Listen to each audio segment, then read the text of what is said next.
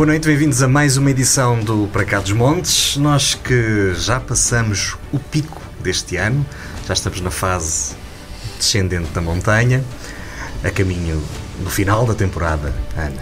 Ah, da temporada, boa noite. Estava a, não te estava a perceber agora. Já passamos dos. Já passamos alguns dias dos 14. Sim, sim, está bem. vamos em 17, 17 programas. E hoje, como sempre, Um pelo caminho. eh, falharam três. E hoje, Sim. como sempre, temos eh, um programa especial. Nós temos sempre programas especiais. Hoje vamos para o lado social. E então? Hoje sou eu. Temos connosco o Dr. Borges Machado, Presidente da UDIPS. Bem-vindo e obrigada por, por ter aceito o nosso convite. Muito obrigado a eu. Já. Nós hoje vamos conhecer a história de quem dá o que tem, e a mais não é obrigado, naturalmente, em prol dos outros e em prol de um conjunto de IPSS e com um currículo que nos tem que deixar a todos orgulhosos, porque de certeza que deixa o próprio. Esta é a história desta noite. Venha daí que vale mesmo a pena.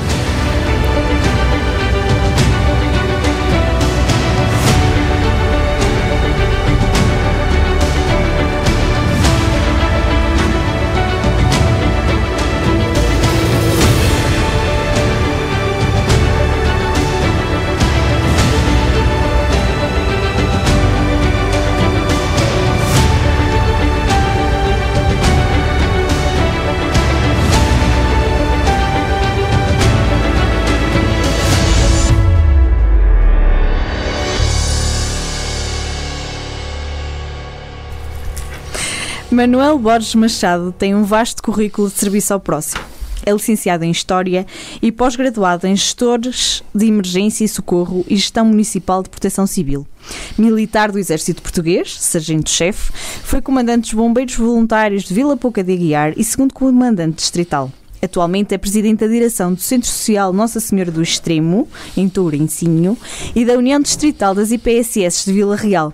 E hoje está connosco para nos falar sobre estas funções. Bem-vindo mais uma vez. Muito obrigado mais uma vez também eu. Eh, começamos por em que é que consiste a União Distrital? A União Distrital das GPSS, é, é, como diz o próprio nome, é a União. São todas, ou deveriam ser todas, mas grande parte delas, diria mais de 80%, são nossas associadas. São eh, não só IPSS, mas como também eh, misericórdias. Nós temos duas misericórdias que são nossas associadas, que têm o estatuto de cabrante de IPSS. E dentro das IPSS temos aquelas que são associações normais, cidadãos, e aquelas que são associações paroquiais.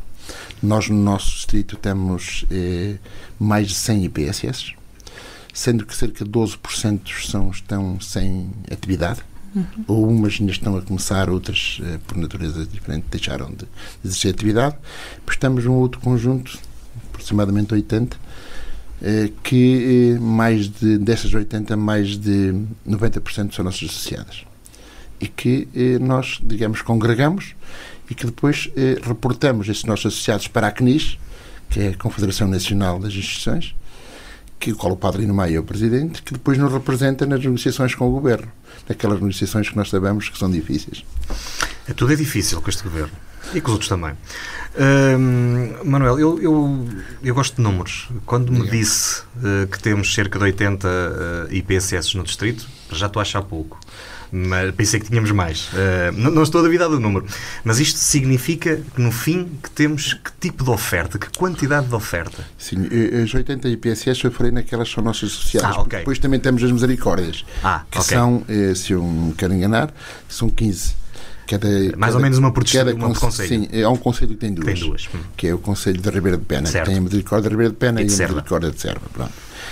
É, todo esse, esses IPSS prestam serviço em todos os conselhos, nem todas as freguesias têm, Uhum. mas seguramente é, é das organizações sociais que têm uma capilaridade muito grande no todo, em, todos, em todo o território distrital.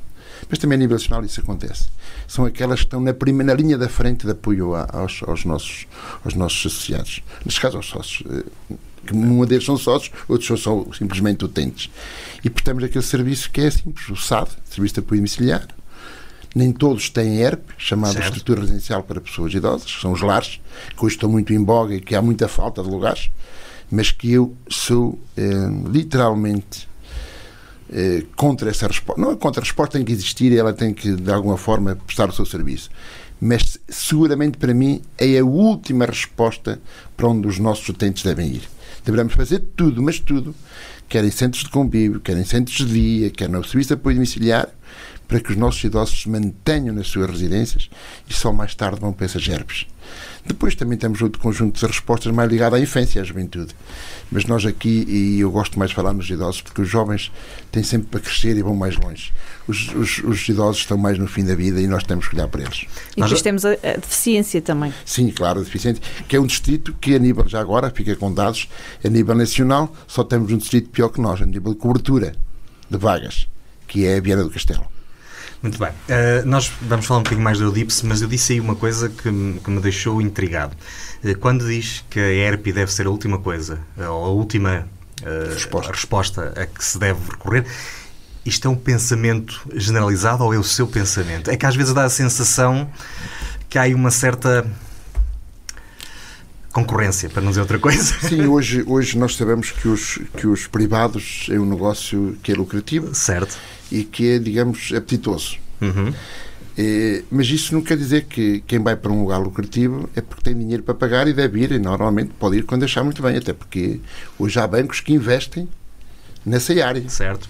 Sim, Já há muitos há anos. Há muitos sim. anos, sim. sim. Sabemos disso e isso, e isso faz parte, de, de, digamos, do negócio deles. Mas nós temos que olhar para a população em geral. E a população em geral não é pessoas ricas, são pessoas pobres. Certo. E que precisam de apoio. E o ERP seguramente, a ERP seguramente é uma resposta que, para além de ser cara, porque se não for comparticipada pelo Estado, ainda mais cara se torna, é uma resposta que retira as pessoas do seu ambiente natural. Todos nós gostamos de estar nas nossas casas. Todos nós gostamos de ver os nossos amigos, ver as pessoas que estão à nossa volta no dia a dia. Claro. E a solidariedade de vizinhança que se havia há muitos anos atrás, agora não é tão grande, agora é menor. Nas aldeias ainda continua a existir. Mas as aldeias estão desertificadas tanto que, por vezes, já não conseguimos saber se o nosso amigo do lado está ou não está, se levantou ou não se levantou hoje. No entanto, existe essa preocupação. Mas aqui a questão de ser a última resposta não é só minha. Grande parte dos dirigentes que eu conheço a nível da CNIS também são da mesma opinião. Ainda bem. Ainda bem, porque isso é importante. Voltando aqui às UDIPS, à UDIPS, hum, qual é a importância de existir esta união distrital e esta estrutura distrital que, no fundo, agrega e permite que todo o distrito fale a uma só voz? É isso mesmo. É, a nível nacional temos a CNIS, que uhum. é a Confederação das IPSS, e temos a União das Misericórdias e a União das Mutualidades. Cada uma representa o seu setor. São eles que negociam com o Estado. Neste caso, com a Ministra da, da Solidariedade e Segurança Social. Nós, no nosso distrito, temos que ouvi-los, também os nossos. Depois, na minha pessoa, eu faço parte do Conselho Geral da CNIS uhum. e cada vez que há reunião eu expresso a opinião dos meus associados. E nós fizemos representar em bem, como lhe ia dizer, quem é sócio da União Distrital é automaticamente sócio da CNIS. Quando há eleições da CNIS, ainda houve há pouco tempo, o Padre Lino Maia foi reeleito, todos os nossos associados vão votar se assim o entender. Uhum. Por isso, participam em si nas decisões que depois são tomadas perante o Governo. E que atividades a que a UDIPS Vila Real tem desenvolvido? Nós gostaríamos de fazer muitas mais, mas a pandemia cortou-nos as pernas. Sei que houve muita formação e informação através de online, e aí houve algumas IPSS algumas uniões que tiveram mais avançadas, tiveram mais ligadas a Lisboa, Porto, que fizeram essa, essa formação. Nós, aqui em Vila Real, limitamos-nos a fazer o seguinte: distribuição de todo o material que veio em termos de, de, de proteção do Covid, fizemos sempre que pudemos, damos o apoio e continuamos a dar em todos aqueles problemas que têm, quer na parte com os trabalhadores, situações que têm dúvidas, quer na parte em si jurídica, que nós damos nosso apoio, embora eh, cada instituição terá que ter o próprio advogado. Sempre que têm dúvidas relacionadas, quer com a Convenção Coletiva de Trabalho, quer em si com a gestão em si de alguma, eh, de alguma valência, ou mesmo situações que nós temos também no nosso distrito, que têm problemas de. Hum, já não têm. acham acham, ou pelo menos não têm um estudo de viabilidade económica porque têm já dívidas contraídas de grande valor, e aí nós conseguimos reunir com a CNIS, que tem um gabinete próprio de auditoria, e que nós lhe damos esse apoio e que nos fazem um estudo e depois a entidade, neste caso associada, toma a decisão que achar. É esse apoio que damos. Para além disso, fazemos aquela distribuição eh, que eu não gosto e é a primeira vez que estou a falar nela em público, que é a distribuição de, de fruta e, e, de legumes, que já o fizemos já há mais de oito anos, fizemos isso, e devo dizer que já distribuímos, eu vou dar um valor muito grande. Estamos a falar em mais de 700 toneladas de fruta. É muita coisa. É mesmo muita coisa. E nunca ninguém viu reportado em lado nenhum esse trabalho que nós fazemos.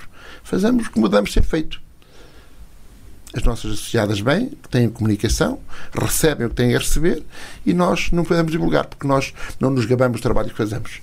Por acaso, este fim de semana houve até uma distribuição de peiras. Eh, gostaríamos de dar mais, não demos a todas, demos só algumas, mas fazemos esse trabalho sempre que é possível. Para além disso, fazemos uma outra coisa que também não gosto de reportar. Eh, nós não temos banco alimentar em Villarreal, no Distrito de Villarreal, Bragança também não tem. Nós temos um elo de ligação de alguma forma com o Banco Alimentar Nacional, com quem reportamos alguma informação que nos é pedida e que por vezes fazemos distribuição também. Vamos a Braga e devo dizer que temos que ir a Braga buscar o material ao Banco Alimentar de Braga e graças à Câmara Municipal de Villarreal e também à Câmara Municipal de Vila Pouca de Guiar, que estão sempre disponíveis a emprestar-nos as viaturas e os motoristas para ir buscar esse material e trazemos e distribuímos. E estamos a falar sempre na altura do Natal, um bocadinho antes, estamos a falar em arroz, massa, azeite, cabazes, cabazes que são depende das IPSS, mas algumas com já com, sei lá, uma, duas paletes, outras três, outras meia, consoante. Mas isso é Lisboa que nos dá. E também fazemos esse trabalho, também sempre é no maior sigilo, sigilo no sentido de que não divulgamos o nosso trabalho. Eu percebo uh, uh, isso que nos está a dizer, de não quererem muito divulgar esse trabalho, mas acho que da parte das instituições deve ser dito, e já foi dito várias vezes, que é um trabalho uh, fulcral e que tem ajudado muito as IPSS, nomeadamente quando é a distribuição da fruta e legumes, que já que falou em 700 e tal toneladas, toneladas que já distribuíram uh, e acho... cenouras, couve lombarda, couve, agora está muito cara a couve coração. Não precisamos de, acho que não é preciso dizer é, quando é que se faz, mas é preciso é, que se saiba que, saiba que, que, que este trabalho é Também é feito. já fizemos uma distribuição de, de, de, de eletrodomésticos, foi uma operação que foi pela ZAI e que também fizemos a distribuição, alguns aqui, para todas as IPSS, também não houve confusão nenhuma, correu muitíssimo bem e, como digo, tudo no máximo de descrição possível.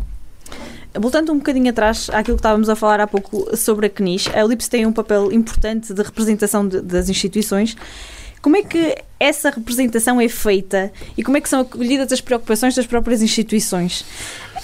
É, é normalmente eles fazem no reportagem, sempre que eu tenho para o Conselho Geral, já agora há um organismo, um organismo não, há uma, uma determinação que está em lei, que é, existe uma Comissão Distrital de Acompanhamento dos Acordos de Cooperação, de qual eu faço parte.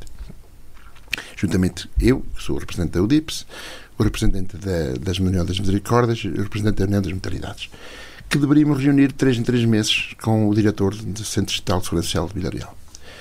Devo dizer, por circunstâncias que não são aqui chamadas para o caso, o nosso centro digital, nem por vezes, ou pelo menos isso não acontece. A maioria das vezes não tem acontecido por causa destas mudanças e outras coisas que têm aparecido.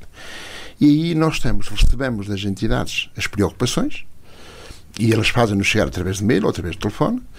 Eu levo essas preocupações para a reunião e, e depois, é, claro, é, é, que é uma comissão tripartida, a maioria também se pudermos chegar a um acordo, chegamos, se não chegamos, o dono de da coisa é 100% distrital, nós apenas vamos lá aconselhar. Devo dizer-lhe que isto, esta comissão nem sempre é, é tão usada quanto devia, porque normalmente é, o centro distrital fala com as direções das IPSS e diz, olha, nós temos que fazer revisão ao acordo. Em baixa, Está em baixa porque isto tem que ser feito porque não tem cobertura. E, e a direção, ah, mas eu não posso, porque se calhar vou ter mais pessoas para o ano e não devia fazer. Ah, não, tem que fazer porque já tem tantos meses. É, se, se a PSS resolver dizer assim, não, não, olha, eu não quero fazer e vou usar aqui a prerrogativa de, de usar a Comissão Distrital acompanhando os acordos de cooperação. E vem ter connosco, nós expomos o caso, e se a senhora diretora ou o diretor do Centro Distrital também não concordar connosco, não há problema nenhum. Sobe o patamar e vai para a Comissão, para a CNIS. Está a perceber? É uma das coisas que podia ser usada mais e que às vezes não é. No entanto, sempre que posso, tenho reuniões, divulgo isto e digo: vocês não são obrigados a assinar logo. Podem pensar duas vezes, porque isto está consignado na lei. Nós podemos sempre socorrer-nos, neste caso do recurso, até à nacional. Às vezes somos atendidos, outras vezes nem tanto, mas estamos cá para isso também. Falou numa coisa, uh, no facto de às vezes não, uh, da vossa parte, não haver ousadia suficiente. Acha que isso também acontece na Nacional? A não, nível a nacional, da a nacional, é, é nacional é, é, é, tem que jogar com muitos fatores. Eu penso que o Padre Lino Maia, que é um homem de consensos, é uma personalidade que eu conheço já há muito tempo e fico admirado. E ele costuma dizer sempre isto, é, sempre que toma numa reunião. Tudo o que acontece eh, de bom são os meus colaboradores que trabalham. Tudo que acontece mal sou eu. Ele diz isto com muita frequência. É modéstia, certamente, mas ele seguramente é um bom negociador. Agora, tem que estar em Eu acredito que sim, não ponho em causa o não processo de negociação dele. Hum. A questão é se, é, é, é, se do outro lado aceitam essa negociação ou não. Sim, como digo, é, não é só o Padre Lino Maia, pois também é o Manuel Lemos, que é o representante das, das, das misericórdias, e também é das, das mutualidades. E devo dizer que eles todos falam em comum existe um relacionamento exemplar. Sim, sim, sim. Eu tenho visto isto, até porque na tomada de posse estavam lá todos e toda a gente.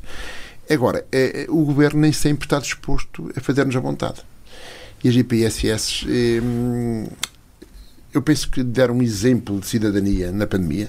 Foi alguém que superou tudo e estamos cá para dar e vender. É, houve certamente críticas, houve coisas que não fizemos menos bem, que não estamos. Mas a maioria desempenhou um papel que o Estado não conseguia desempenhar. E fizemos-lo com convicção e com determinação. E saímos um bocadinho mais pobres, porque gastamos mais dinheiro, porque os nossos recursos foram, foram se esvaziando, não é? E acho que nós deveríamos hoje ser um pouco compensados com isso. Não podemos esquecer que a inflação está em cima das IPSS forte e feio. Eu não quero, quero utilizar esta palavra mesmo, forte e feio, por duas ou três fatores que aqui estão essenciais. A inflação aplica-se aos produtos alimentares e as IPSS, quem é tem? Dá de comer às pessoas? Aí está. Bens essenciais? Aí está. Garantidamente que é isso que nós gastamos. Arroz, massa, queijo, leite, tudo. Tudo que está a encarecer, peixe, carne, tudo. Outro que seguir. Energia. Cá estamos nós.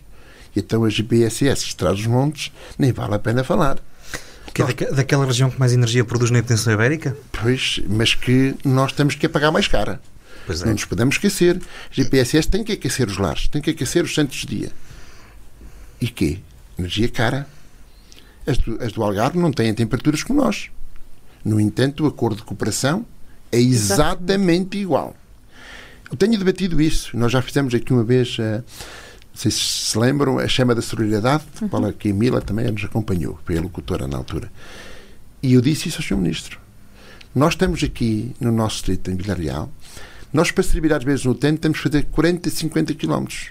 Monte Alegre tem 700, se não me quero enganar, 700 e muitos quilómetros quadrados. E tem poucas IPSS. E tem que, por vezes, fazer seguramente 30 quilómetros para fazer um único utente. Mas se formos ao Douro, a mesma coisa.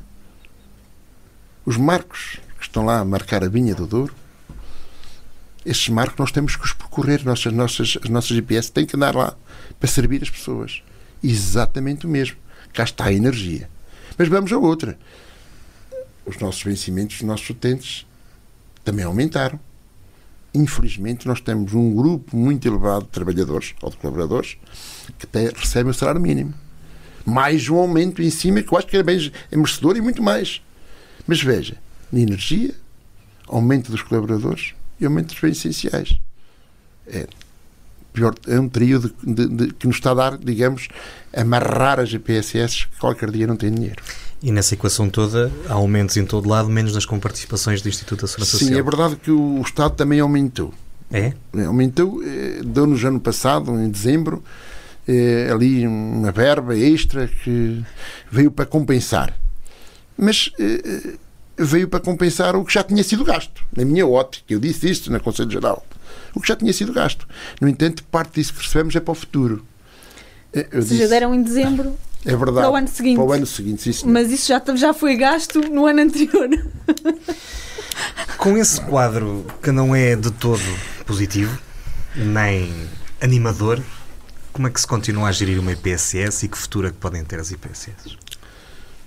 Garantidamente que as IPSS vão sobreviver, porque elas são necessárias. Elas são muitas e são necessárias. Fazemos um trabalho que mais ninguém faz. Eu diria que mais ninguém quer fazer porque os seus dirigentes, diria que 90 e muitos por cento fazem-no gratuitamente, que eu acho mal, embora esteja consignado na lei que pode ser ressarcido se receber um valor até quatro, quatro salários uh, mínimos. Mas isso não significa porque nenhum dirigente que se preze vai receber sabendo que não tem dinheiro para fazer outras coisas. Depois, as IPSS eh, são resilientes. Eh, serão as últimas a cair porque trabalham com pessoas. As pessoas têm que dar. Nós temos que não podemos deixar o idoso. Não podemos deixar uma criança. Por isso, é vamos de inventar. Não sou, sou um dirigente que não estou de acordo com as raspadinhas, não com as, os, as, como é que se diz, as rifas, rifas. Ou, ou, outra coisa. Não estou. Acho que a GPSS não tem que andar de mão estendida a fazer nada disso. Acho que as rifas são importantes, acho que nós fazermos uma venda do nosso, dos nossos bens que os nossos idosos fazem lá nas feiras, isso como um valor extra para fazer uma atividade extra. Sei lá, para passear um cruzeiro ao Douro, ou uma coisa qualquer, um passeio, ajudarem. Não para financiamento Mas não para financiamento de PSS. Isto nunca. A PSS tem que ser autónoma. E os acordos de cooperação, e este governo disse-o, eh, nós estamos fartos de repetir, que iria compensar, isto iria eh, aumentar as comparticipações até 50% do custo da resposta. Nós pensámos que esse aumento de 50% era-nos até ao final da legislatura, da legislatura que já acabou, que caiu. Agora pensamos que até ao final desta, mas não sabemos. Mas certo é que, neste momento, as IPSS estão a ser subfinanciadas, garantidamente. Tendo em conta a importância que as IPSS, as IPSS têm, como referiu agora, um, como é que como é que acha que é possível não digo manifestar mas demonstrar uh, a situação em, em que as instituições estão? Sim, não estou de acordo que os nossos não estou de acordo não nem os nossos eh, nossos trabalhadores vão fazer greve. Nada disso nada disso. Temos que fazer de outra forma com elevação. Temos que fazer sentir ao poder político que as GPSS não estão bem. Melhor precisam de mais apoio. Isso garantidamente mas há aqui um pormenor que nós nos podemos esquecer e que eu passei mal para o à frente. As IPSS dão emprego. E dão emprego às vezes onde ele não existe. E nós sabemos, por exemplo, as IPSS têm em termos de, de colaboradores, mais de 90% são, são, são mulheres, é o sexo feminino. Veja isto. Que noutro lugar não arranjam um emprego. Embora eu devo dizer que cada vez está a ser mais difícil recrutar pessoas.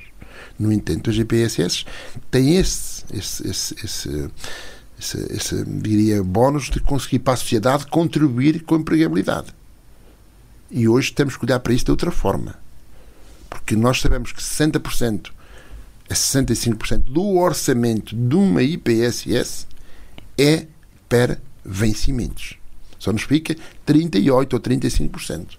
Para o resto para quem tiver, quem for gestor do IPSS, sabe que no mínimo 60% do, dos seus recursos vão para os colaboradores. Veja, recebemos, entregamos logo. Isto é o que a IPSS faz. Há famílias que estão à espera de receber do trabalho, não é? Para poder gastar. A IPSS dinamiza a economia local.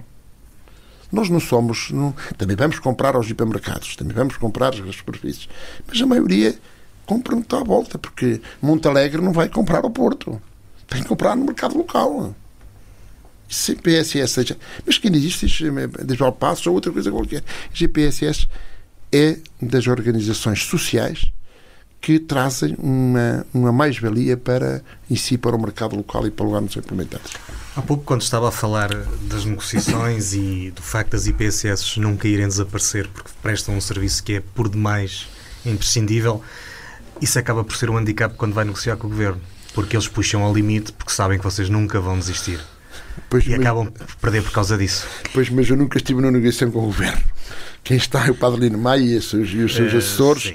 E certamente mas, mas conhece que este equilíbrio de forças. Conheço que não é fácil. Que eles dá para puxar nós, a corda. Mas isso está a ser modesto, porque é verdade que é, é o senhor Padre Lino Maia que que, que negocia, mas a nível local vocês próprios sentem isso. Sim, é Nós sentimos sempre que eles têm todo o poder. Sim, nós, nós perante o governo, nós não podemos, eh, por simplesmente, acho eu, na minha entender, esticar demasiado a corda. Porque aqui existe uma parceria que vai ter que manter-se. Não, mas quem estica a corda é o governo. Sim, Porque eles sabem que vocês não desistem. como disse, Levam-nos ao limite. Sim, é verdade, se calhar é assim que eles pensam, não é certeza, porém, é que eu nessa parte não me quero meter. Fico Ok. deixo para o Padre no meio as negociações, sei que me representa seguramente muito bem. Embora eu, por vezes, gostaria que ele trouxesse mais algumas verbas, mas está o que pode, certamente. Uh, tempo, vamos fazer, vamos fazer antes do intervalo uh, o nosso jogo. Uma palavra sobre Centro Social Nossa Senhora do Extremo. É alguma coisa que eu criei que neste dia devia estar maluco. Uma palavra sobre a União Distrital das IPSS de Vila Real. Uma organização necessária. Uh, uma palavra sobre Confederação Nacional das Instituições de Solidariedade. Sobre a CNIS. Muita resiliência para aturá-los a todos. Uma palavra sobre o Comando Distrital de Operações Socorro. Vamos falar mais disto depois na segunda parte. Passado. E uma palavra sobre Bombeiros Voluntários de Vila Pouca de Aguiar. Uma corporação que eu gostei de comandar. Ou agora uma palavra para os associados da UDIPS de Vila Real. Desculpa-me, tenho que maturar. E uma palavra para os colaboradores e utentes do Centro Social Nossa Senhora do Extremo. Obrigado a todos. Nós hoje estamos à conversa com Manuel Borges Machado, ele é o presidente da direção da UDIPS e também de uma das IPSS do Distrito de Vila Real. Na segunda parte vamos ficar a conhecer outra faceta do nosso convidado. Venha daí. Universidade FM. Procura-nos no Facebook em universidade.fm. Da imensa paixão pela região nasceu a Associação Valdouro. Vamos, em 2022, continuar o nosso caminho, a fazer o que estiver ao nosso alcance pela região, por si e sem pedir nada em troca. Apenas que caminhe connosco. Universidade FM. Mua! Estamos de regresso para a segunda parte do PCM. Hoje estamos a conversar com Manuel Borges Machado, ele é presidente da direção da UDIPS eh, e também do Centro Social Nossa Senhora do Extremo, à qual vamos dar agora aqui atenção. Aliás, ele não é presidente da direção, ele foi fundador e ainda é o presidente da direção. Está-nos aqui a já há vários minutos quer, que quer sair, mas não, não acho que tenha perfil para isso, se quer que lhe diga, pelo que eu vou vendo aqui nesta conversa. Esta é uma instituição que faz um trabalho notável e tem diversas respostas sociais na área da terceira idade, tens praticamente todas, não consigo identificar aqui alguma que me falte, Ahm, e inventou, não sei se este é o termo, mas inovou ao criar o caldeirão de ternuras por causa da excessiva ou da elevada procura na, na SAD, no Serviço de Apoio Domiciliário. O que é isto do caldeirão de ternuras? É, é, foi o nome que nós tivemos que arranjar para criar uma empresa. O Centro Social estava confrontado diariamente, diariamente é a forma de expressão, mas semanalmente, mensalmente, com um pedido de hum, serviço de apoio domiciliário. E nós temos a capacidade, qualquer IPSS, que é daquelas coisas também não entendo muito bem, o, o, os nossos, os nossos governo, através do Centro Distrital, determina-nos que nós só temos capacidade para X. E não podemos ter nem mais um, nem menos um. Menos um podemos, mas mais um não podemos ter. E nós sabemos que no dia a dia, quem trabalha no GPSS sabe que no dia a dia aparece situações ou porque caiu, ficou acamado e tem que receber apoio, ou porque adoeceu um familiar e cuidava de um idoso e não tem quem ela faça, e que nós temos que lá ir. Portanto, se não- fizermos isso, Não somos considerados eh, que não estamos lá a fazer nada, porque não estão a precisar. Ora bem, e isso, se nós fizermos a mais, um ou dois ou três, nós somos punidos por isso. Temos multas sobre isso. E nós, como éramos muito solicitados para fazer essa coisa, e não, não podíamos fazer mais do que estava programado, então foi muito simples. A direção, a direção, nesse caso, tomou a liberdade de fazer um memorando, apresentou à Assembleia dos Associados para a criação de uma empresa cujo capital social fosse 100% do centro social. Tomada a decisão, a Assembleia aprovou isso, tratamos disso burocraticamente, através da, da escritura pública, da elaboração dos respectivos estatutos que correspondem, não é? E junto do, da- da- do, do cartório notarial e também da, da contabilidade. Claro que a Segurança Social pôs-nos montes de entraves, porque no Bem, distrito não havia uma coisa dessas. Que é Nós não podíamos ter nenhuma empresa, porque era uma empresa não sei quê. Pronto, depois de uma luta e de, devo dizer que, pronto, de alguma discussão em si, não com esta direção do, do Centro Distrital, mas de uma outra que estava lá já há oito anos, conseguimos criar a empresa, alugamos o espaço, adequamos o espaço à situação e, e tivemos uma empresa para apoio domiciliário para 40 utentes. E passamos a desenvolver isso. que é que essa empresa nos traz de mais-valia para nós? Era uma empresa que não nos trazia grande lucro, porque nós, não, nós estamos numa zona que tem as reformas muito baixas, nós não podíamos eh, levar, levar, cobrar grandes, grande valor pelo serviço que prestamos. Mas era importante para nós, em primeiro lugar, porque prestamos o serviço. E em segundo lugar, sempre que nos faltava um na parte do centro social, nós trazíamos para cá. Era o princípio dos vasos comunicantes. Porque assim tínhamos 100% social cheio. Sim. Mas aqui não era ter 100% social cheio. Era importante era prestar o serviço. E hoje a empresa deu lucro. Tem uma carrinha, tem três funcionárias, é, não sei o que vamos fazer agora, porque nós neste momento já aumentamos o apoio domiciliário no, no, na, na, parte da, da, do centro social, mas no entanto a empresa está lá e certamente irá desenvolver outras ações. Vamos ver o que ainda não está definido. Mas isto foi seguramente uma inovação, não sei se importante ou não, para nós deu resultado e para aqueles que foram servidos, ainda mais ainda. Todas as inovações que respondem a necessidades são importantes. Obrigado. Agora, em 2020, lançaram a obra para o lar Padre Manuel Couto. Era uma obra idealizada para um lar residencial, mas tiveram que alterar os planos. Sim, o que, é que verdade. aconteceu? Nós, em 2018, fizemos um estudo. Um estudo esse, por duas técnicas, uma psicóloga e uma eh, assistente social, fez um estudo ao distrito sobre eh, o número de deficientes que existiam, o número em si, as, as capacidades de respostas que estavam instaladas, todo um trabalho que foi apresentado ao CLAS em Vila Pouca de Guiar. E o CLAS, na altura, e não só no CLAS, mas também depois o pedido que veio para a Segurança Social de Vila Real, para o Centro Distrital, foi de que nós, em Vila Pouca Aiata, que foi do CLAS, foi de que nós estamos, estamos a ser quase um heróis, porque o distrito tinha falta dessa valência, era extremamente necessária a criação de, de lares residenciais, para pessoas com deficiência, neste caso, e que nós iríamos, de alguma forma, colmatar ali um serviço importantíssimo para a sociedade. Claro que, sim senhor, a IATA foi feita, apresentamos essa IATA ao Centro de de Segurança Social, apresentamos o respectivo projeto, depois de todas aquelas necessidades de ajustar o projeto, foi tudo aprovado, sempre, sempre aprovado, sempre com documentos escritos e dizer que realmente nós estamos a ser, digamos, alguém que estava a prestar um serviço à sociedade relevante. Claro que nós eh, eh, fizemos na altura, e devo dizer-lhe que quando fizemos o projeto, tivemos o cuidado de dizer assim: epá, será que depois do lar residencial eles nos vão aprovar o acordo de cooperação? É porque se eles não aprovarem o acordo de cooperação, nós não podemos funcionar, porque não vamos ter clientela a poder pagar os valores que estão no mercado. Então fizemos o seguinte: adaptamos logo a estrutura, o edifício, com um gabinete para o médico, porque no lar residencial não é obrigatório, coisa que eu também não percebo, mas também não sou o que faço os guiões, por isso não tenho a perceber. Apresentamos logo também um, um lugar para fazer o banho ajudado. Digamos, criamos condições. Não é obrigatório? Não. Da forma que está, não, senhor. Para um lar, não. Vamos falar sobre isso, mas é outras coisas. Isto para lhe dizer que nós adaptamos logo o nosso projeto, porque qualquer projeto pode ter coisas a mais, não pode ter a menos, para que seja aprovado.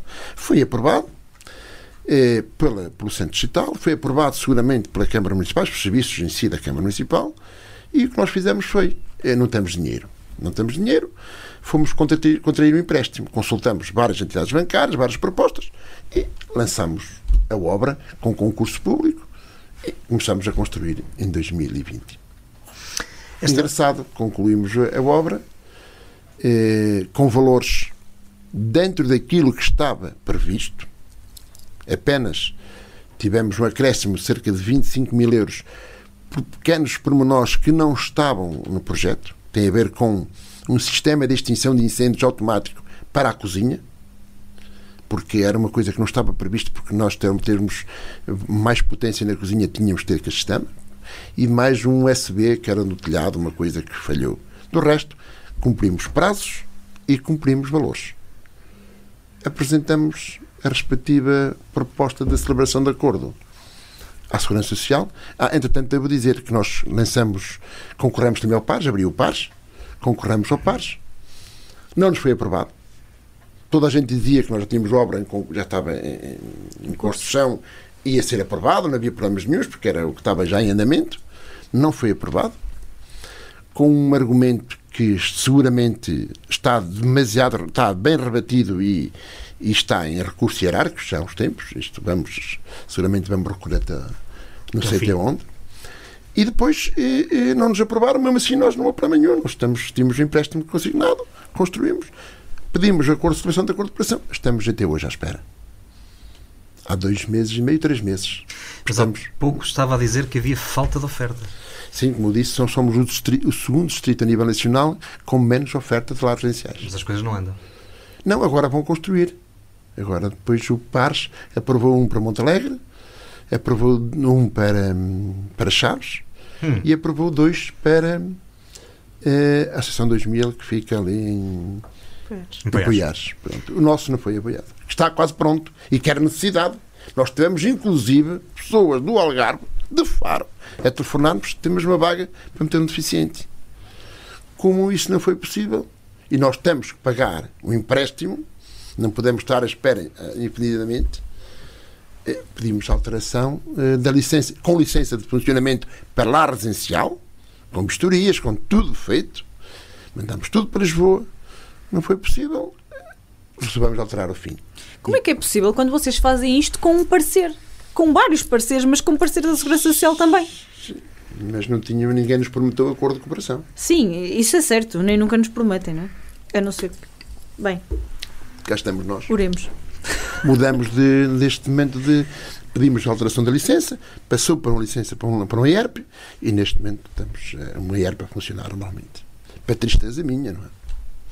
E de todos aqueles que iam lá meter os suficientes. São coisas da vida. É, essa distribuição tem uma geografia muito interessante. Esta obra vai dar emprego a 18 pessoas. Uh, num território tão deprimido como é o nosso, todas as ofertas são bem-vindas. Ainda assim, como é que explica a dificuldade em, em contratar uh, pessoas para esta área? Eu devo dizer que nós temos a ideia, ou pelo menos há uma ideia generalizada das pessoas, que cuidar de idosos é fazer aquelas coisas normais, dar-lhe banho, ajudá-los a vestir, aquelas líderes que podemos levá-los à casa de banho. Mas hoje, alguém que acompanha, chamadas ajudantes de ação direta, que são as pessoas que estão ligadas diretamente aos idosos, que trabalham com eles no dia a dia, essas pessoas têm que ser muito mais que isso. Hoje a formação é demasiado importante e as pessoas estão a esquecer disso. Nós, só quero dizer aqui também é muito importante. A instituição que eu represento, o Centro Social Extremo, está certificada. Está certificada pela, pela APSER, uhum. pela GISO 9001, 2015, e pelos manuais de qualidade da Segurança Social. Não temos ninguém no distrito, nem nos distritos aqui à volta, eh, certificado por esses manuais. Pronto. Isto para dizer o seguinte: isto nós está certificado, não é propriamente fazer tudo o que nos apetece. Temos que cumprir tudo. E Sim. sabe que isso que é difícil. Então, eu ia agora, mas ao técnicos que nos interessa. Porque os técnicos, os técnicos, neste caso, os ajudantes de ação direta, que trabalham diretamente, têm que cumprir um conjunto de regras e de ações diárias que obriga a ficar tudo registado para bem, ainda bem, para bem dos utentes. Vamos supor, os posicionamentos. Perdão é importante que seja feito dentro das horas que estão determinadas e de acordo com as normas que há de ser feito. Porque se for mal feito, podemos causar danos. A medicação. Hoje qualquer idoso, generalizando, mas em média, toma mais de 10 medicamentos. É de manhã, é ao meio-dia, é no meio da manhã, é à tarde, é à noite. Hoje temos pessoas acamadas que têm que ser, eh, têm que levar a, eh, a medicação, a medicação, perdão, a alimentação através das seringas, que não tem o um nome técnico, através da sonda. Há montes que têm de pessoas saberem fazer isso. Não é propriamente uma pessoa que chega lá, uma, uma auxiliar de serviços gerais, que faz isso. Por isso, pessoas com formação, com vontade de trabalhar e com dedicação de idade, não é fácil de encontrar. Aí vem o seu encontro. Há pessoas que querem emprego mas com conhecimento, com experiência, ou pelo menos com formação na área, está a ser muito difícil. Só tem problemas em arranjar ajudantes de ação direta? E sim, nós não temos problemas em arranjar técnicos. Técnicos, técnicos não. Técnicos não, não. mas eh, técnicos noutras áreas. É, nós neste momento, cozinha, não, a cozinha nós conseguimos formar. Porque nós temos, eh, neste momento, somos uma IPSS que tem, neste momento, nove pessoas a trabalhar na cozinha. Nove. Para o universo dos nossos utentes, temos seguramente três Quantos pessoas. são os utentes? Três pessoas a mais. É um número muito grande. Já ultrapassa os 100, por isso já a coisa já vai. Não é? Serviço de apoio domiciliar muito bom, com muita experiência. Nós temos uma, cinco equipes que saem todos os dias de manhã para o serviço de apoio domiciliar. Ok. Cada carrinhas, nós temos, nós prestamos o serviço de apoio domiciliar, achamos nós, com qualidade. Nós somos procurados por isso. Nós não temos problemas nenhum de ir duas ou três vezes ou quatro vezes por dia à casa dos utentes. Não há problema nenhum com isso. Diz que as pessoas possam, de alguma forma, também pagar, porque isto também é taxa com mais custos, mas falamos sempre com dedicação. Nós não somos, pelo menos não quero crer que nós não possamos fazer as coisas bem feitas, porque são auditadas. Isso não é fácil. Sim, com a ISO 9001 não, não, não Não. é fácil dar a volta. Ao lermos o seu currículo, percebe-se que dedicou grande parte da sua vida ao próximo. É esta a sua missão? Não. Grande parte do meu currículo pertencia à tropa. Tirando essa parte. certa forma- Não, eu sou militar Também de é carreira. serviço. Eu sou militar de carreira, andei nas, andei nas Forças Nacionais Destacadas, devo dizer que a primeira vez que Portugal participou nas Nações Unidas, os capacetes azuis, eu fui, eh, os cinco primeiros que embarcámos, eu fui um deles. Isso é Até- uma honra. Sim, Para- senhor. Até onde? Fui para Moçambique. Estive lá cerca de dois anos em Moçambique. Estive na cidade da Beira, depois vim para a cidade de Maputo e, digamos, percorri Maputo de ponta, eh, Moçambique de ponta a ponta. Tive esse privilégio por função das funções que desempenhava. Depois eh, vim de lá e fui para Angola, novamente para as Nações Unidas. Portanto, depois vim de Angola e, e- e vim para Chaves e mais tarde, depois regressei logo de seguida para Santa Maria e fui para Lisboa. Há uma parte da minha vida que não conhecem, porque sou formado em História. Eu estive passei na Biblioteca do Exército. Sou um militar daqueles que peguei pouco vezes nas armas. Esses são os melhores, não é? Eu não sei se são, são, são trabalhos duros. Na Biblioteca do Exército, pertencia ao grupo de investigação que fez, que publicou os livros sobre, ou nesse caso as biografias dos generais do Exército Português, desde 1640 até ao final do século XX. Por isso nós trabalhamos nisso. Eh, 1640 foi a altura que nós, nós nos libertamos dos nossos amigos espanhóis e, e trabalhei lá na, na Biblioteca do Exército. Depois vim aqui para Villarreal, para o quartel de Villarreal, foi a vez que eu estive aqui, e também, graças ao comandante que me incumbiu de montar a biblioteca, o Regimento de Infantaria 13, devo dizer-lhe que era um regimento que tinha uma biblioteca muitíssimo boa, boas instalações. Também tinha uma coleção visitável com acervo, chamado museu, chama-se museu, mas o nome técnico é coleção visitável com acervo. Tinha algumas peças interessantes para a história do Exército, para a história do Regimento de Infantaria 13, importantíssimas mesmo. Era um lugar onde o nosso comandante gostaria sempre de mostrar a qualquer visita e ver o nosso museu. Também estive a trabalhar nisso. Também ajudei, colaborei na, na publicação de dois livros aqui do nosso regimento. Pronto, esse foi a minha grande parte. Foram 29 anos na tropa. Você está-me a dizer que isso não é serviço ao próximo? Eh, Sim, mas é um serviço mais ligado à farda. Nessa parte, depois saí, fui para ver seguramente o comandante dos bombeiros Vila Pouca de Guiar, durante cerca de seis anos, e depois saí do comandante de bombeiros de Vila Pouca de Guiar e, e fui para segundo comandante distrital de operações de socorro, aqui do Codós de Villarreal, onde desempenhei a minha parte e saí também, devo dizer, saí de inteira vontade, que fui eu que meti o meu papel a pedir, eh, por motivos, eh, motivos pessoais, eh, dispensei-me de serviço e vim-me embora. Já lá vamos. Ahm, enquanto esteve ahm, ao serviço das Nações Unidas, os famosos capacetes azuis, ahm, qual é a importância que estas missões tiveram na altura por ser a primeira vez que nós participamos, mas que continuam a ter?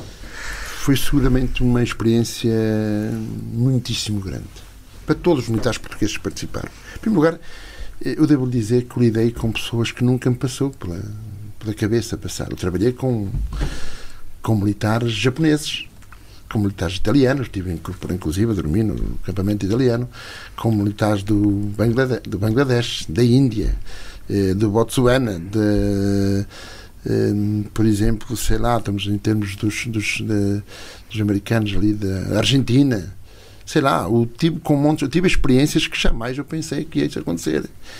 Tive o privilégio de ver eh, seguramente militares e forças armadas mais bem preparadas que nós, outras, a maioria delas, se calhar, men muito menos que nós. Brasileiros, exemplo, olha, coreanos, Coreia do Sul, eh, de que nunca me passou. Lidei com eles todos, devo-lhe dizer que o militar português, e digo isto com honra, onde chegava, arranjava amigos. Isto é das coisas que me ficou. Dois dias depois de estarmos num lugar, desde as pessoas que eram habitantes da zona, do país onde estamos, quer em si dos militares que nos acompanhavam, arranjámos logo amigos. Isto é das coisas que me fica marcado. Nós, nas Nações Unidas, éramos conhecidos pelos portugueses. Ah, não há problema nenhum com eles. Está sempre tudo bem. Tudo bem. Fazíamos grandes festas. Inclusive, eu devo dizer que o representante das Nações Unidas em Moçambique fazia grandes reuniões, festas para conviver, porque isso fazia parte também da Claro. estrutura, no acampamento português. Porque nós não tínhamos, digamos, eh, reação de nenhuma corporação, nenhum militar que estivesse na- incorporados na, na- na missão. Por Boa. isso foi uma experiência que eu jamais esquecerei. Ah, no desempenho de- das suas funções militares, nomeadamente estas, recebeu diversos louvores e condecorações. Qual é a que guarda com mais carinho e porquê? Tenho uma das Nações Unidas, que é uma menção honrosa muito simples, eh, mas que me dá um orgulho enorme porque alguém que estava em apuros e eu tive esse privilégio de o ajudar. Não vou contar a história em si, porque ela em si não é. Ela é, não, ela é agradável em si, mas pronto, pode referir aqui a uma coisa Claro. ou outra, mas de qualquer forma é um orgulho para um militar português poder receber uma, uma menção honrosa de um, do, neste caso, do, do- do representante das Nações Unidas, do representante máximo das Nações Unidas, embora, claro, os louvores que me foram dados pelos portugueses, quer pelos generais, quer pelos meus comandantes, é sinal de reconhecimento do meu trabalho, por isso orgulho-me deles todos. Orgulho-me deles todos, mas destas Nações Unidas sempre uma coisa diferente. Claro. Há pouco referiu que estava eh, no cargo de segundo comandante distrital, esteve durante a pandemia. Como é que foi isto? O que é que o marcou neste período? Devo dizer-lhe que hum, não quero repetir a experiência. Eh, devo dizer que foi uma experiência, hum, não digo traumatizante, porque eu estou preparado para isso, eu era militar e estava preparado para isso, mas devo dizer-lhe que hum, houve alturas em que, eh, não digo fraquejei, mas que eh, as emoções eh, vieram, vieram à flor da pele. Por razão muito simples. Não nos podemos esquecer que o lar Nossa Senhora das Dores foi aquele lar que apareceu na televisão como alguém a gritar na janela, atirem daqui para fora. E isso está marcado para mim. Está marcado mais porque era eu que estava a comandar, a comandar os, ali as forças naquela altura. Claro que o. Presidente da Câmara, ele, quem, quem é o representante da Proteção Civil máximo no, no Conselho, estava lá comigo, mas em si a operacionalização das coisas no dia a dia era comigo. E eu devo dizer-lhe que, hum, inclusive, tive a ousadia, eh, criticado pela minha esposa, até diria que de alguma forma ficou zangada comigo, porque eu tive que pegar na minha filha, que era enfermeira, repito, pegar na minha filha, pedir-lhe à minha filha para vestir o fato que ninguém sabia muito bem como aquilo funcionava, e juntamente com outra enfermeira, que estava voluntária, eh, as duas para dentro do, do, do, do lar. A minha filha também era, também era também é bombeira, ainda é bombeira, oficial bombeira, com o rádio que eu lhe dei para comunicar para fora para conseguir coordenar em si a saída de todos os de todos os, os idosos que estavam lá. E devo dizer-lhe que foi uma operação que durou três dias, foi, foi saturante, tivemos que mandar gente para o Porto, gente para o Hospital da Trofa, gente que teve que sair, levar os, inclusive os familiares, não, os, os trabalhadores a casa, quando fechou tudo. Filo sempre com a convicção de que estava a fazer o meu melhor e devo dizer que outra coisa. Quando acabou de retirar, por volta das 7 da manhã, fui para casa, fechei-me no meu quarto e estive lá 15 dias. Fechado. E se calhar não chegaram. Não tive Covid, que eu saiba, eh, até agora, não acompanhei nada. Passei impune, em minha casa todos tiveram. O cá para mim estava vacinado com a vacina que eu não conheço ainda. Há pouco disse que era uma experiência que não queria repetir. Contudo, se calhar, e um bocadinho a propósito da conversa que estávamos a ter em off antes de começar o programa, nós vamos ter que nos preparar para ter provações iguais ou, ou semelhantes a estas, não, com mais frequência que aquelas que temos tido até agora. Sim, isso fala-se, cos- costumo ouvir nas notícias essas coisas, mas eu espero não pensar nelas porque isso é, é sinal de que é, coisas más, quanto mais tarde que venham, melhor. Eu devo dizer que também o lar, já agora Nosso Senhor do Extremo, foi um lar que começava, eu também acompanhava, eh, todos os lares tiveram que fazer um plano de contingência e nós fizemos o nosso. As, eh, minhas colaboradoras estavam lá, juntamente comigo. Na altura foi rotulado por um senhor, por um médico de saúde pública de Chaves, como um plano excelente. Veio a prová-lo que dois anos depois não tivemos Covid no lar. Por isso, teve essa, essa experiência daqui de termos, no lar do Nosso Senhor das Dores, esse sacrifício todo e tive depois um conjunto de colaboradoras que souberam manter o distanciamento suficiente e a proteção suficiente para que nenhum idoso nosso tivesse Covid. Orgulhamos-nos disso. Do que viu e do que teve conhecimento, como é que foi o desempenho das, institui das instituições na proteção dos utentes? Eu acho que foram todos uns heróis. Mesmo aqueles que lhe correram menos bem, não deixaram de ser heróis.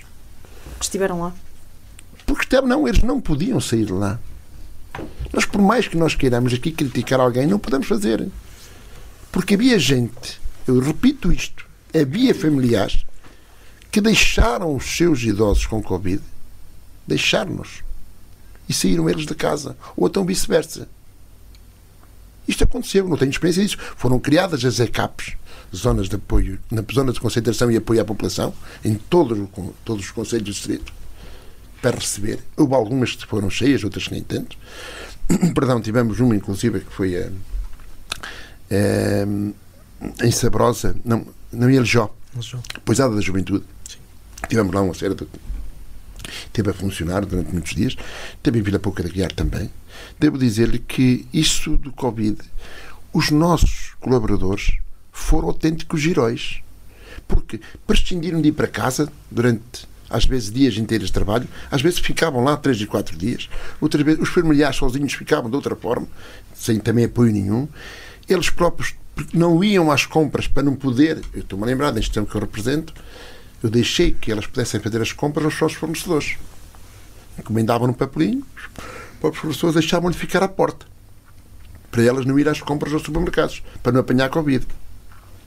Eu devo dizer-lhe isto, mesmo aqueles que as instituições tiveram a infelicidade de terem doentes ou utentes que faleceram ou que tiveram grandes surtos, esses ainda foram mais heróis, porque ainda suportaram-me ainda mais. E eu, inclusive, participei em alguma retirada de alguns de lares, retirámos todos, depois voltámos a meter, depois ficavam só os que estavam positivos, tirámos só os negativos, fizemos várias maneiras. Eu vi aquela gente toda, nunca ninguém fugiu. Pelo contrário, davam o corpo às balas, sabendo que o que podia acontecer a eles era ficar na mesma. Por isso, se houve alguém, sem retirar as forças de segurança, os nossos, os nossos eh, funcionários, ou neste caso trabalhadores da saúde, seguramente, juntamente com os lares, com todas as forças de segurança, os bombeiros em si não podem ser esquecidos. Mas também não é só com medalhas. Temos que lhe dar mais valor para além das medalhas. Muito bem, tempo do nosso contrarrelógio. Não, acho que já respondeu. Mas podes fazer. Não, não. Se não. quiseres novamente ouvir a resposta. Não, acho que precisava de ser. Não interessa. Contra-relógio. Diga. 10 perguntas, 1 um minuto. Centro Social Nossa Senhora do Extremo ou o DIPS de Vila Real? Os dois foram bons, vão-se embora. o melhor elogio que recebeu. Eu não sei o que ia dizer porque recebi tantos. Diga um. É...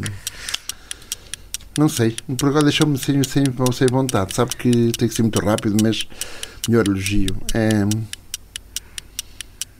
Não, não consigo. Não consigo. Siga. Melhor momento que viveu à frente da UDIPS? É... Também está difícil. Quando fui eleito presidente, pronto. E o pior? O pior é a pandemia que tinha que responder a todos. Qual é o seu maior sonho? É continuar a ter os filhos que tenho. E a esposa também. Se pudesse, o que é que mudava nas IPSS? E... Que mudava nas IPSS? É difícil. Dava-lhes mais dinheiro para eles poderem estar melhor.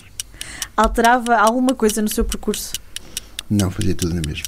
O que é que ainda lhe falta fazer? Já plantei árvores, já escrevi livros, já tenho filhos. É, ter uma, uma, uma velhice sossegada. O que é que o faz feliz? Fazer o que faço. Qual é o seu lugar favorito aqui no nosso quadradinho? A minha aldeia. Turencinho, não é? À volta de 1 minuto e 25, muito obrigado pelas suas respostas. Um, aquilo que a Ana há bocado ia perguntar era se considerava que depois dos profissionais de saúde, uh, dos serviços de saúde, um, foram as IPSS quem mais contribuiu para que isto não tivesse sido aquilo que às vezes víamos na televisão que acontecia noutros sítios? Seguramente, hierarquicamente, punha em segundo lugar mesmo. Os bombeiros também foram seguramente sim, sim, quem lidaram, mas, mas em termos de afrontar mesmo o Covid foram seguramente. É, haveria alguma coisa que dizer de uma ou outra que teve menos bem, mas isso acontece na vida, não é? Não tanto porque não fizeram, mas por não. Eh, poderia haver alguma partilha de alguma informação, porque nós todos aprendemos com isso. E nós deveríamos divulgar aquilo que era de bom e esquecer o que era de menos bom. Pelo menos, e isso às vezes falhou. Foi talvez o erro que eu tenho visto aqui. Duas últimas perguntas. Onde vês IPSS daqui por 10 anos? Vejo-as a desempenhar o papel cada vez maior porque a cidade vai precisar delas. E assim, onde se vê daqui por 10 anos? Ah, sossegado à beira-mar. não, não à frente do Centro Social Nossa Senhora de Extremo? Seguramente que não, seguramente que não. Não acreditamos. Nós hoje tivemos connosco o Manuel Borges Machado, que tem, eh, ou que teve, e que vai continuar a ter, seguramente, uma vida dedicada aos outros, quer através do trabalho que fez na IPSS, nas, que faz, que fez e que continua a fazer nas IPSS com as quais colabora. Nós falamos aqui hoje de uma das 12 à qual ele está ligado. Um, mas também fez enquanto militar, enquanto responsável pela proteção civil no, no comando distrital um, do, dos bombeiros, portanto, e também na, na Corporação dos Bombeiros Vila Pouca da Guiar. Há de certeza muitas vidas que teve a oportunidade de tocar e que nunca vão esquecer o, o trabalho que tem feito. Muito obrigado por ter aceito o nosso convite. Muito obrigado a eu. Muito obrigada, foi um gosto conversar consigo. O Para Cá dos Montes é uma coprodução da Associação Valdouro com a Universidade FM. Apresentação de Luís Almeida e Ana Gouveia. E todas as semanas está disponível nas redes sociais, praticamente em todas elas. Até para a semana. É com o coração cheio que hoje se pode dizer que uma região se uniu em volta de algo que nós tivemos o privilégio de criar para vocês. Muito obrigado por isso. Nós voltamos para a semana.